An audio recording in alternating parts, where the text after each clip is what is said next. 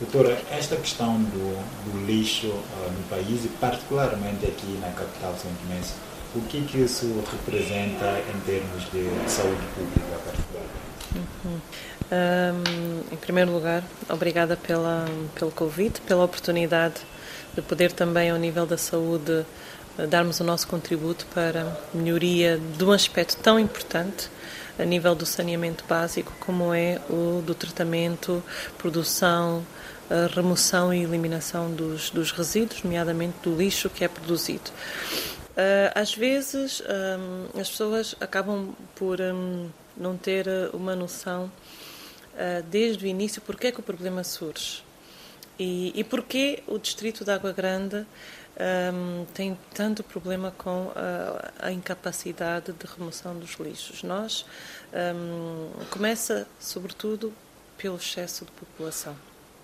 Se nós uh, formos ver ao nível, ao nível estatístico, em termos epidemiológicos, o distrito de Água Grande, que é o distrito mais pequeno em termos geográficos, é aquele que alberga quase metade da população de São Tomé.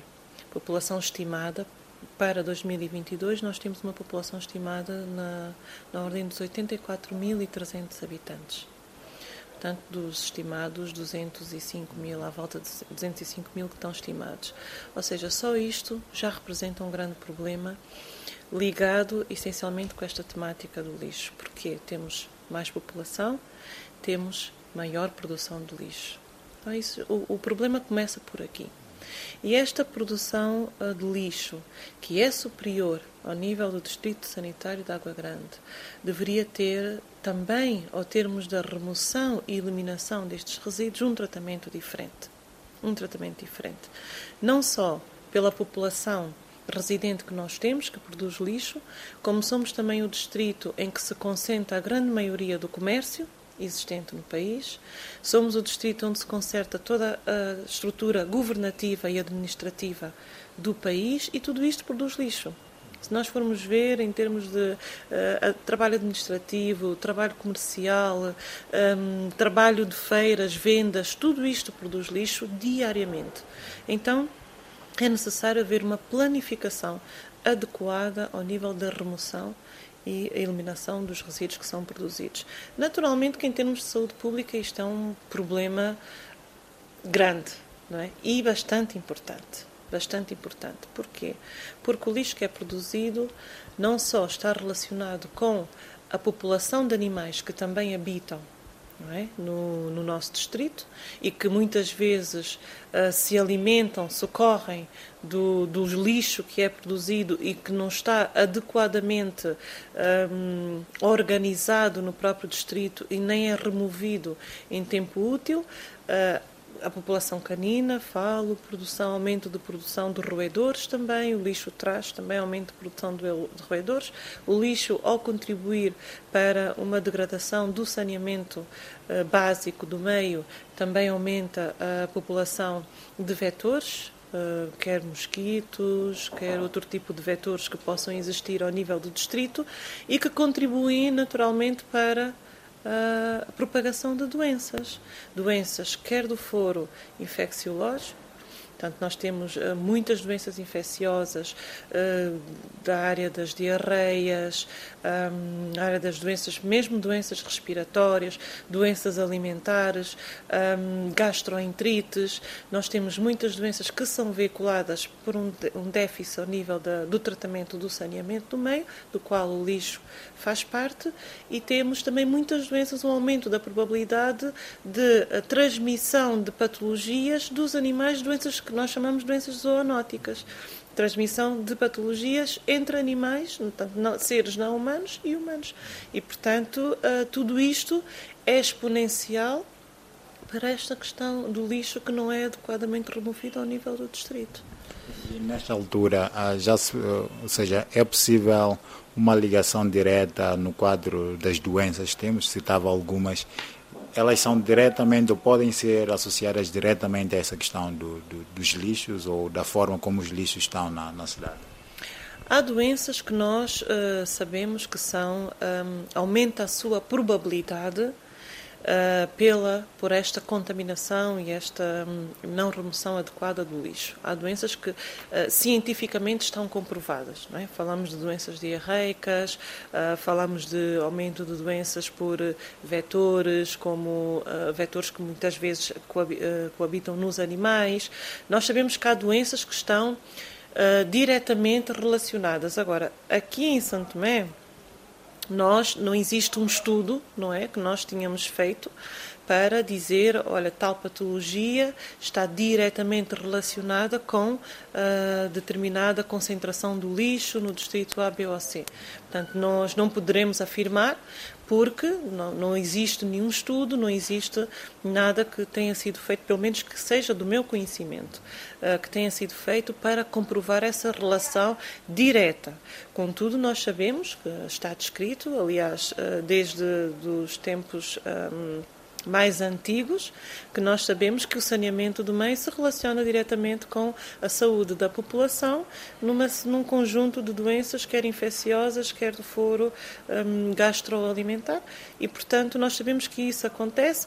Temos uh, com, evidência comprovada nos países em que o saneamento melhorou, em que um, a, a remoção do lixo, o lixo é tratado de forma adequada, há uma redução nesses países de determinadas, determinado tipo de patologias, essencialmente patologias infecciosas, e portanto nós temos de facto evidência científica que nos faz essa ligação e que nos diz que uh, a probabilidade uh, e o perigo um, no nosso país é superior devido a esta inadequação no, no, tratamento do lixo. Mas agora, uma relação direta com a doença A, B ou C está diretamente relacionada com uh, o, o, lixo, não temos nenhum estudo que, que nos possa comprovar isso o comportamento da, da, população, sobretudo na capital, a venda, os produtos, a forma como ficam expostos, também aumenta esta, digamos, esta possibilidade do, do, do, do risco para, para a saúde destas pessoas particularmente? Naturalmente, naturalmente, porque está tudo relacionado. Bom, se numa venda, e eu lembro-me que aqui há uns tempos foi feita uma campanha forte para não vender os produtos no chão, por exemplo, para adequar uh, bem o local, estar, ter um local limpo para a venda dos seus produtos, essencialmente produtos alimentares, precisamente porque existe esta relação, não é? A venda de, de comida, produtos confeccionados uh, perto de lixos, perto de, de locais em que o saneamento não é adequado, há uma forte probabilidade de contaminação dos produtos que estão a ser confeccionados pelos micro-organismos que estão a, a, a, a coabitar ali no, nos lixos e que poderá, eh, para a população, trazer um conjunto de perturbações, essencialmente gastroenterites, que podem ser graves, é? gastroenterites que podem ser até graves. A situação da lixeira de Penha é conhecida por toda a gente. A população que vive naquela zona já se pode ter uma, uma análise, ou isso é uma preocupação direta para as autoridades sanitárias, quem vive nessa zona devido à exposição?